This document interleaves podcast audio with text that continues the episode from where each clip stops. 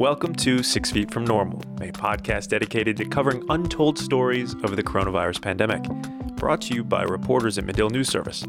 I'm Joe Snell. I'm Alec Bose. I'm Sarah Wilson. On this week's episode, we look at the decision making process of business owners of whether to open back up or not. While many people are looking to return to business as usual as states ease social distancing restrictions, some business owners are choosing to remain closed. On both ends, however, owners are operating out of a similar abundance of caution for the safety of their customers and employees. We'll talk to two such businesses from Georgia and Alabama who have responded very differently during this moment. Then we'll be speaking with Yusuf Yohanna, a bakery owner from northern Iraq. He'll speak with us about how he first started the business, the impact it's had on his community, and the most important thing he learned about starting a bakery. Later, we'll chat with our colleague Kelly Cannon to talk about how the election process will play out during a pandemic and what polling places are doing to prepare. There's lots to get to, so stick around.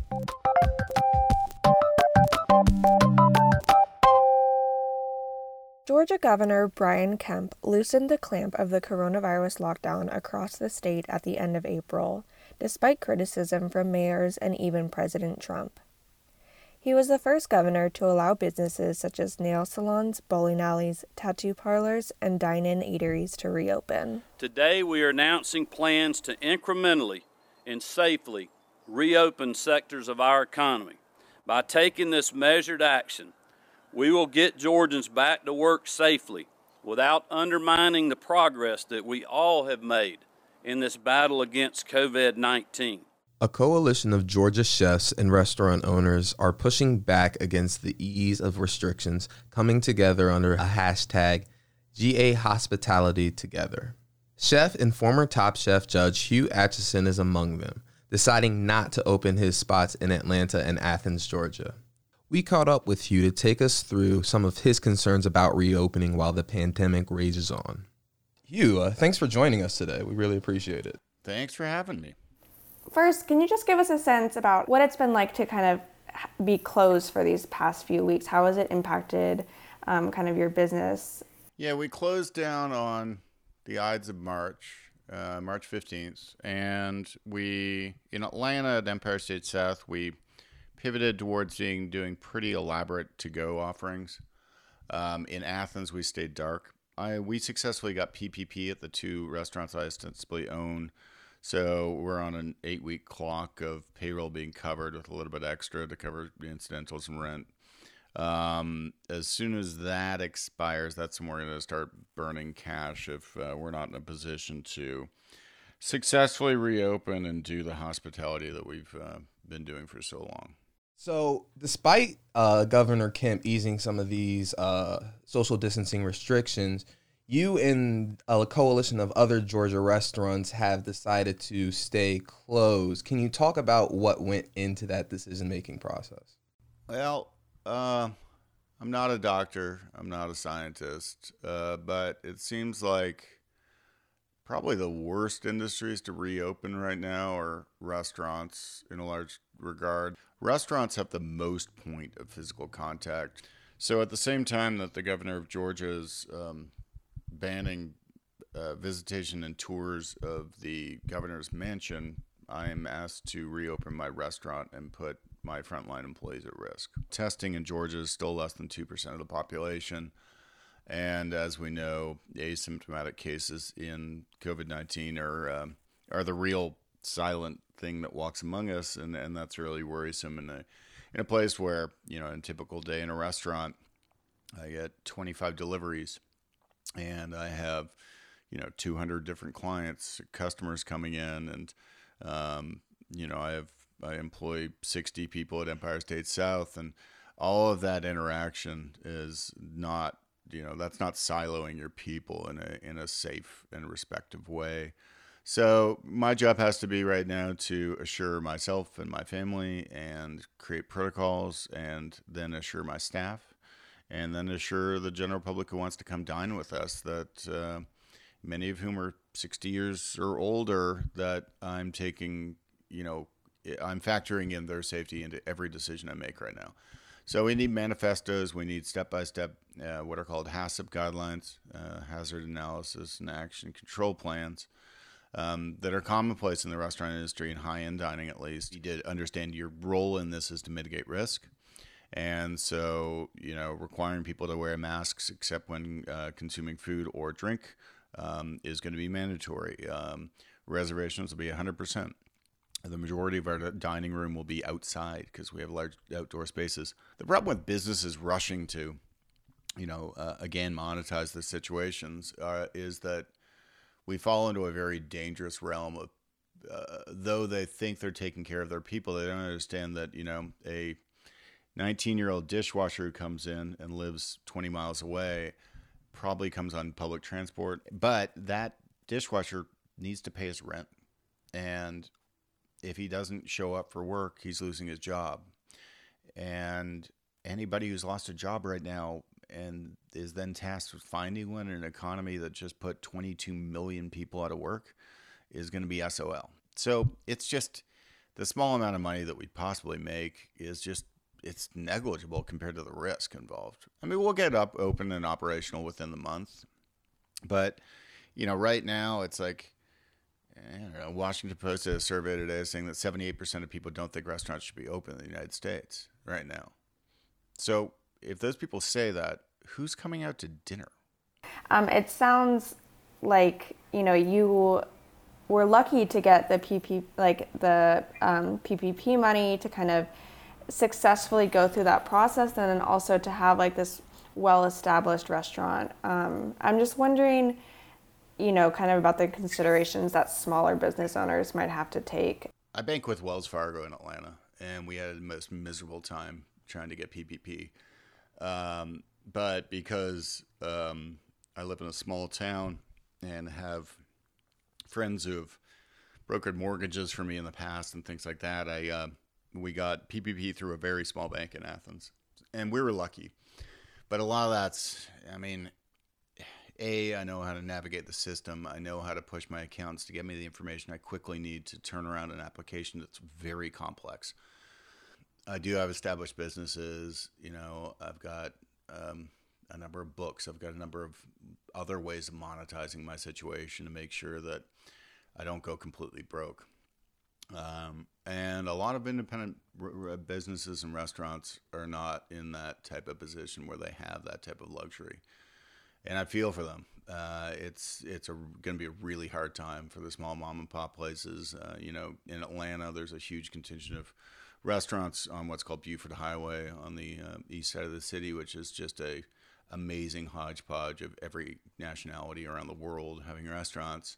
But if you're an Indonesian restaurant or a Malaysian restaurant and don't your bank doesn't speak Malaysian and you don't understand the processes and most of your cash business and you try and pay your taxes and do your thing, you know, you're you're really in dire straits right now. Before we try and save businesses, we just have to make sure our community is as healthy as it can be, that they're being fed and more importantly nourished uh, that we've got their backs in a scenario where a lot of people are not feeling like they're being taken care of, and that we're just trying to do the right thing. Uh, we're being communitarians and we're being citizens who care about everybody, not just your own class.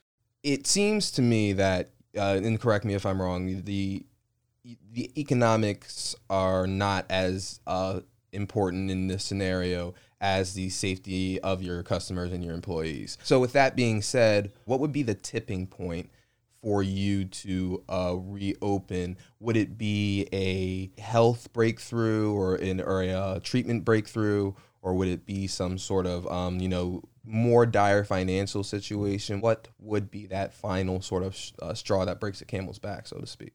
I mean, it all goes to the curve, and uh, you know when we look at Spain and Italy, who went through hell and back in COVID 19, um, when we look at where they are in a curve of new cases, that's a point where you see that the virus has kind of exhausted itself through the community and through the population, um, taking massive losses along the way. Um, we don't want to see anyone pass because of this, but the curve in Georgia is um, uh, we're at the very top. We're kind of hobbling around the top. There's no been no precipitous drop, and a precipitous drop comes from testing, social isolation, enacted uh, moratoriums on business. You know, the really smart thinking, mandatory mask wearing. Um, you know, but now we've got people crying tyranny of the fact that they have to wear a mask at Applebee's. Um, and th- those people have no idea what true tyranny is, and uh, or nor do they have an idea about what public health is. And that is a very, very dangerous vocal minority that just does not should not have a choice in this. This is not a seatbelt. Um, you know, we mandate that you wear a seatbelt, right? Okay. Well, it is very difficult to kill 3,000 people with your car but we've had people who've been COVID carriers who are responsible for transmitting the virus to as many as 3,000 people.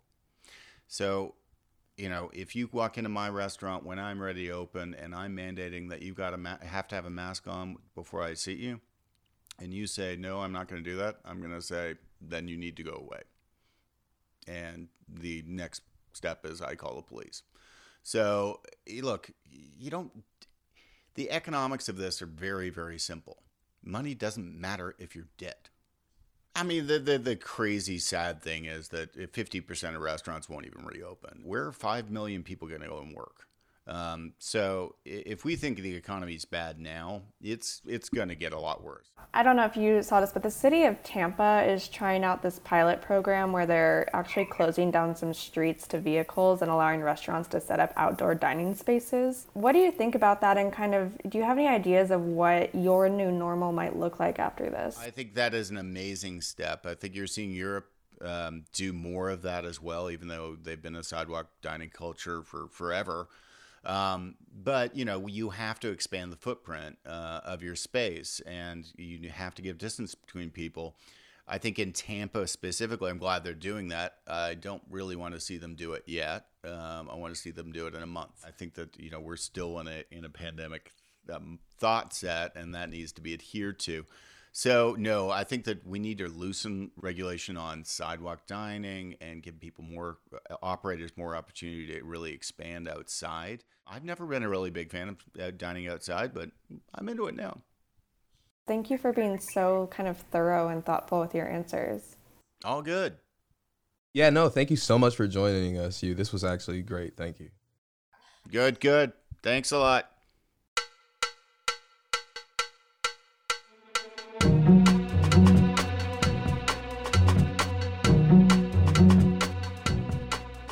Course, there are also businesses that are deciding to reopen as stay at home orders are relaxed. In Alabama, Governor Kay Ivey lifted restrictions on some businesses beginning April 30th, including retail businesses with 50% capacity. Anna Groom owns one such business called South Boutique, which has four locations in Alabama. Groom spoke with us about why she decided to open even as other retailers around her remain shuttered. So whenever COVID first happened, we had to make a decision whether or not we were going to remain open for as long as we possibly could or decide to close where most of the businesses around us were actually closing. You know, it was a hard decision to make. After about two weeks, we did decide to close. At that point, we were trying to figure out, okay, what do we do from here in order to keep ourselves you know, where they were. Obviously, they're going to take pretty big hit, but what can we do in the meantime? So we had a um, we have a really big social media following um, where we're constantly talking to our customers throughout that. Um, we're we have personal relationships with these customers where we could text them, send them items of new arrivals, anything and everything that we could think of. We didn't have a website at the time because we're actually moving to a new warehouse in the next few months. So our website was down, which was not good timing, but we decided to put some things on the web and um, fortunately it was great. People were not afraid to shop online and our sales were just pretty much booming through the online presence, which is, you know, just shows you how much interaction that you can get from having a website. That must have been such an anxious time for you. But it sounds like, from an economic perspective, like everything kind of worked out. Yeah, we, you know, it was a, I would say the longest month and a half I've ever been through in my life.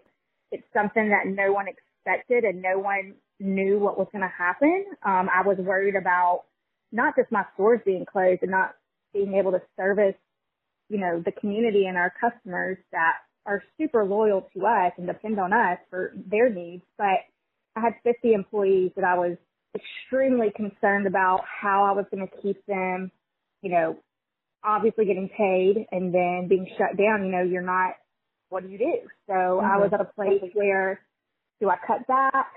Do I, you know, how do you handle this? And just talking to other business owners, you know, most companies were having to furlough um, their employees, having to, you know, they're being laid off. And fortunately, this is something that just to me, I just, I look back on now, even though we're still not over this and we're still going through it, but knowing that we did not have to let one employee go, we were able to keep every single one of them. None of them had to file unemployment.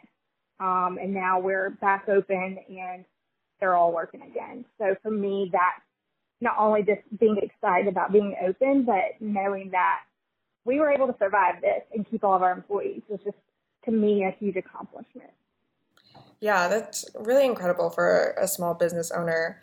Um, so obviously, Governor Ivey allowed businesses to open back up on April 30th, um, and your Alabama locations are open now. So what went into that decision-making process? Was it kind of an easy decision to make, or was it difficult?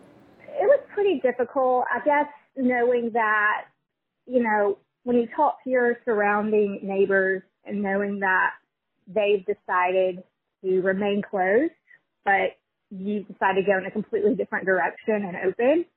Um, we knew that we were probably going to get um, a little bit of heat from that, but we decided to open at five o'clock on April 30th, the minute that the order was lifted. And to be honest, it was the best decision we could have ever made. We had about five news outlets come and cover our opening because we were the first ones. And I'll be honest, our customers were thrilled. Our community was beyond excited to see that we were opening. Um, of course, we had to take certain measures and, you know, we wanted our customers to be safe and healthy and our employees to also, you know, follow these guidelines. Um, and everything just, it worked out perfectly. Um, we steam our clothes. So anything that was tried on, it was immediately steamed because the heat will kill the virus.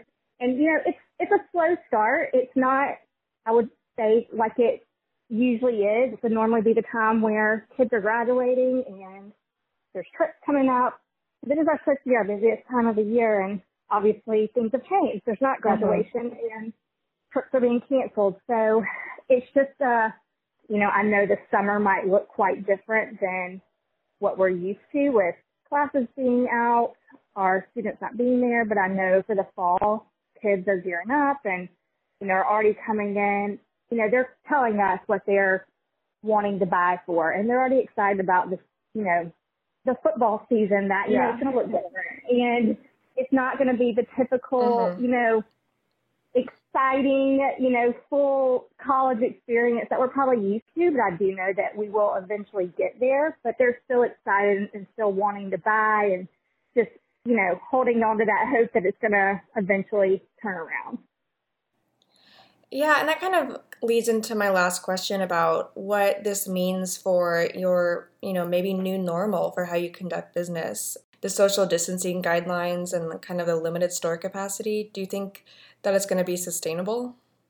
Know, that's something that we kind of talk about every week about what is the new normal and what is this going to look like. And I think it put a lot into perspective. You know, things aren't going to be normal um, in the retail world in our industry. You know, you're going to be more careful about your orders because you know that you can't have as many people in your store. You know, we're used to seeing on a typical day on getting ready for a football weekend, we'll have anywhere from 50 to 100 people in our 1,600 square feet store, and we know that's not going to happen anymore. But how do you go about this change? And I think it's building that one-on-one customer relationship, which I feel like we truly have with our customers just because we do have such a loyal following. Um, thankfully, they're understanding. They get it. You know, they're into they they they want this to, I guess, all be a thing of the past, and they're willing to do whatever it takes as far as if they are having to follow certain guidelines, they'll do it in order to, you know, just to be able to come in your store. You know, every single day something changes. It's different for us on so many different levels with what guidelines we're having to follow or, you know, we don't know what tomorrow looks like. And so we're doing the best we can, obviously, just to remain open so we don't have to close again if anything does change.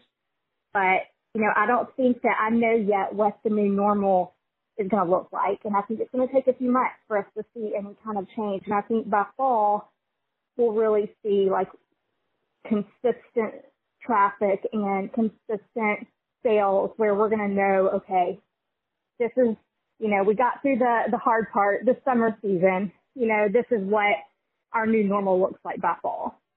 Well, thank you so much for taking the time to speak with me. Well, thank you so much for thinking of us. And if we can do anything else, please let us know.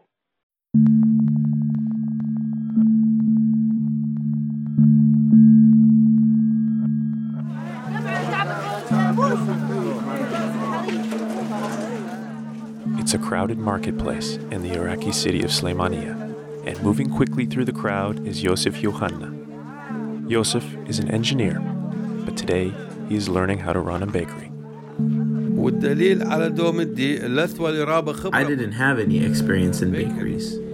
I mean, I went to Duhok, I went to other places to get ideas, I went all the way to Slamania and lots of other distant places.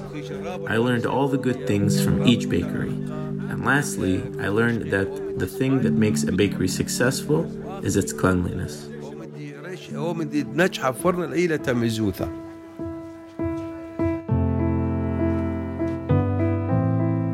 Trip to Slemania was one of many that Yohanna would take. For months, he traversed cities and towns across northern Iraq and visited dozens of both large and small bakers.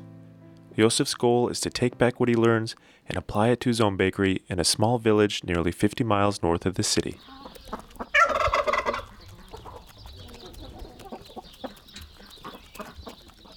Our story begins in Nala. The largely farming community is made up of eight Assyrian villages and roughly 600 residents. Yosef moved his family from Mosul to live in his father's hometown of Nala just a few years ago. Nala was an area that he remembers fondly from childhood, but he admits he never imagined one day leaving Mosul and moving back to the countryside. I lived in 2011 because I was Christian there. I have my family. I have a wife and three daughters. And being Assyrian, living in Mosul, it was very scary because they would abduct girls there. I came to Sharafiya, which is close to El Qush. Then ISIS happened. Before then, I would come and go as I pleased. But since 2014, we left and sold our house. They would kill Assyrians there. As Yosef settled into his new community, the idea to start a bakery came from an Assyrian that was visiting Nala from California. Elizabeth Hermes convinced Yosef that opening a bakery would be a good business for the village. Together, they pursued funding and were introduced to Voice of the Martyrs Finland. Yosef remembers when residents first heard that he was going to open a bakery, reactions were largely mixed. I was convinced, they weren't convinced, that this project would succeed. In May of last year, construction began, but Yosef encountered a number of challenges with building a new business in such a rural area. Here, there are a lot of farmers. There aren't any carpenters, there aren't any steel workers, there aren't any workers who cast concrete, so I had to sit and wait for them, since some of them were coming from far away. By the time they came and asked, I would have to give double price. By December, construction was complete, and around Christmas time, Yosef began testing the equipment by passing out free bread across the village. As he slowly opened for business in January, he started making plans for a big ceremony to take place around the Assyrian New Year in April. He even invited VOM Finland representatives. And then the coronavirus hit. But the virus started to bring an unexpected upside. To escape rigid stay at home orders in the larger cities, an influx of Assyrians began pouring into Nala. A boom of new business soon hit shops like Yosef's. You saw how people were coming and going and buying bread. There were so many people coming that we had to bake three times a day. Today, Yosef has three employees that bake six days a week and feed between 20 to 50 customers a day. Yosef even admits that he steps in to do some of the baking as well. His next plans for the business expand into a second floor and even open a cafe. In the meantime, he says he's committed to showing the residents in his community that his bakery will indeed be successful. For three years, I was working like a volunteer. There were people who thought we wouldn't succeed. So I said, I'm going to prove to them that we would succeed. This wasn't to prove to the people who were buying bread, but to the people who said that I wouldn't succeed. Some people said I should invest my money in something else. They had already decided that I wouldn't succeed, but I was committed and I succeeded.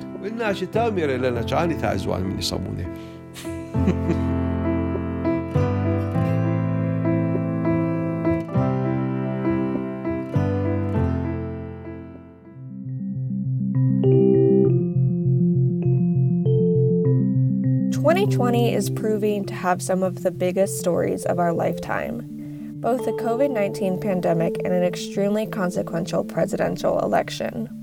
A group of Medill reporters put their heads together to see how elections may look different in November, examining how each state's election officials have responded to the novel coronavirus so far. Kelly Cannon gave us some insight on what they found. So, a team of colleagues here at Northwestern's Medill School of Journalism, we're working on a one source database of uh, sorts to track what each state is doing to carry out its primary elections and looking ahead to the November general election amidst this global pandemic. We're looking at the challenges of states that are suddenly having to scramble and ramp up their um, election efforts to facilitate additional absentee voting, um, mailing out ballots to all registered voters. Some states have really solid uh, vote by mail policies that they've had for years, for example, in Washington state. So they're really feeling very good about their.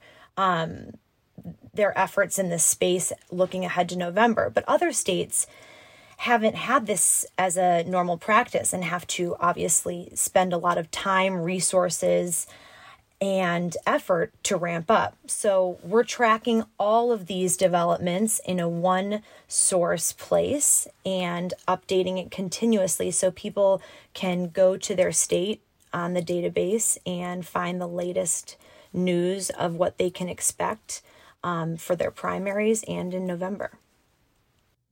Thanks a bunch, Kelly. So, this is a team effort, uh, obviously. So, can you talk a little bit about how many reporters are contributing to this project and how you're dividing these responsibilities evenly? So, we have a team of about five folks who are basically taking chunks of the United States, and we did it alphabetically, so there was not much method to the madness, but we split up the states and um, started calling secretaries of state, started calling election officials at the local levels in these states because right now there isn't a uniform um, approach to how elections are carried out in the midst of this pandemic. So everything that is new and updating comes from these state and local levels. So that's where the news comes from. That's why we've split up the states and are taking the approach of calling the local election officials and having conversations with them to discuss what's the latest updates because it is a rapidly evolving and, and very fluid situation. So that's why we think the database tracker is a unique source because people need to understand that everything is subject to change in the midst of this global pandemic, and that includes policies and procedures surrounding this 2020 election cycle. So, Kelly, you mentioned part of your role is looking at news from respective regions and deciding what should be added to the election tracker. Can you tell me what types of stories or information stands out to you as something that could be potentially added? I actually um, was reporting on contingency planning um, for elections in the midst of a potential pandemic before Super Tuesday. So I've been tracking this story for a while now, talking to a bunch of secretaries of state before Super Tuesday just to see how the coronavirus was impacting their primaries. And for example, in Alabama, the Secretary of State, John Merrill, said at the time before Super Tuesday, the coronavirus had not impacted their elections. They were, you know, subject thing, things were subject to change, but at the time there were no plans in place. And I talked to Kim um, Wyman, the Secretary of State in Washington, and she felt very confident because again, their elections are all carried out um, by mail. Even though they're a vote by mail state already, they're still ramping up efforts because this is the first presidential election where they're going to have same day voter registration. The counties in Washington state are now using the money they're getting from the CARES Act and trying to figure out how to use that money to create effective social distancing in these new locations that they're going to have to use. Um, she told me in one of her counties south of Seattle, they're possibly looking into renting out the parking lot of a minor league baseball team and using it that as a drive up ballot issuance and voter registration center. There are lots of things that are developing, um, and I think that when you have these conversations with election officials in states, that's where you find out these interesting initiatives and efforts that they're taking to creatively find the best way forward and innovate these elections because we have to in order to make them safe for all voters. Kelly, that's absolutely fascinating. And last question for me, and then I'm going to turn it over to Joe. You mentioned a lot of sort of interesting new um, information about what's happening just in Washington state alone about uh, uh, same day voter registration.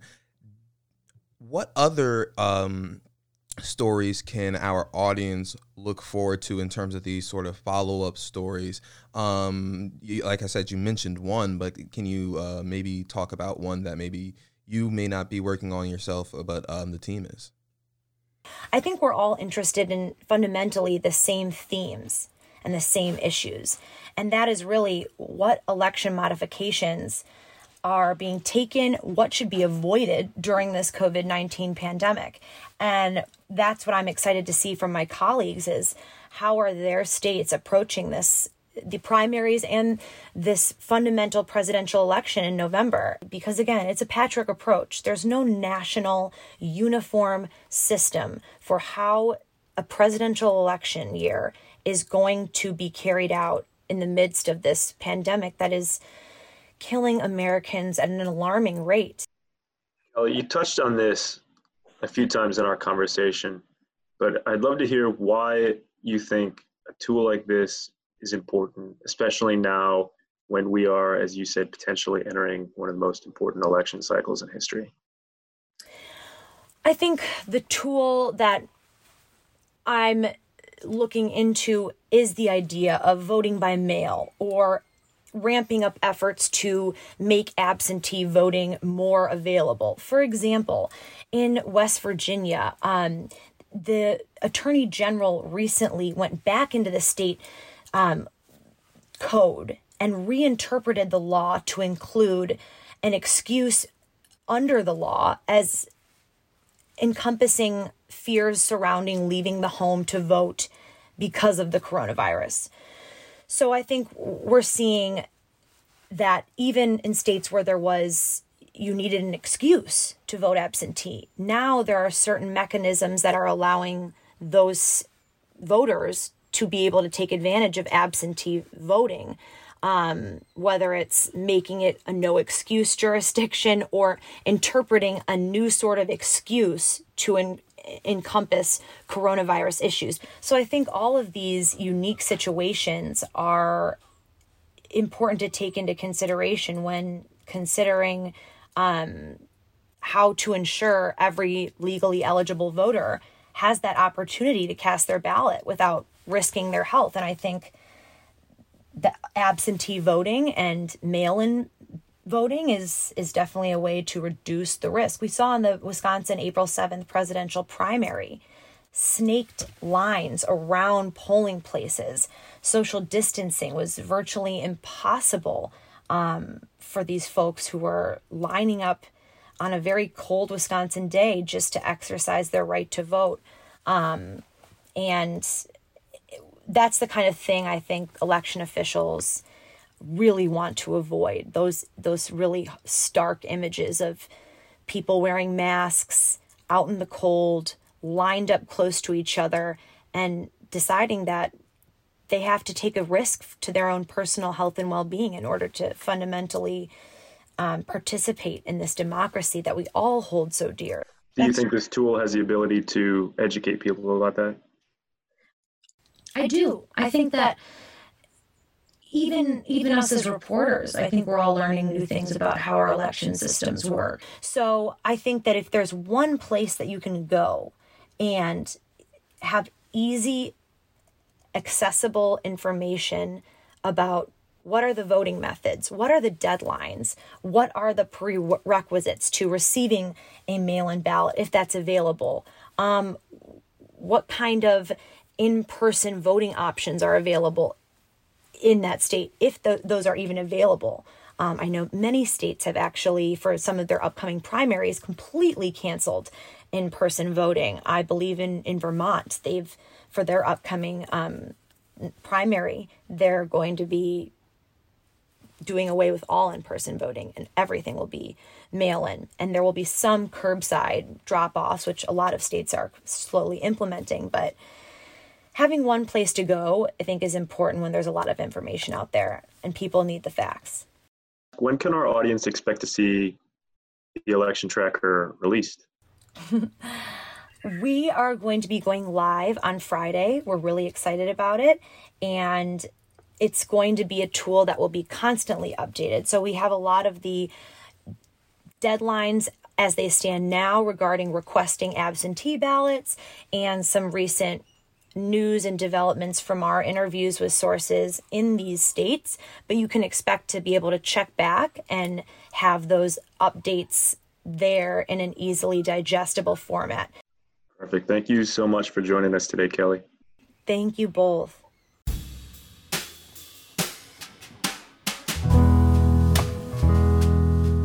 Thanks so much for joining us this week on Six Feet from Normal. We really hope you enjoyed these stories. Be sure to tune in again next Friday and share this with your friends and family. In the meantime, check out our website, covidanalyzer.nationalsecurityzone.org, and follow us on Instagram and Twitter at Medill on the Hill. Until next time, I'm Sarah Wilson. I'm Alec Bose. And I'm Joe Snell. Take care and stay safe, everyone.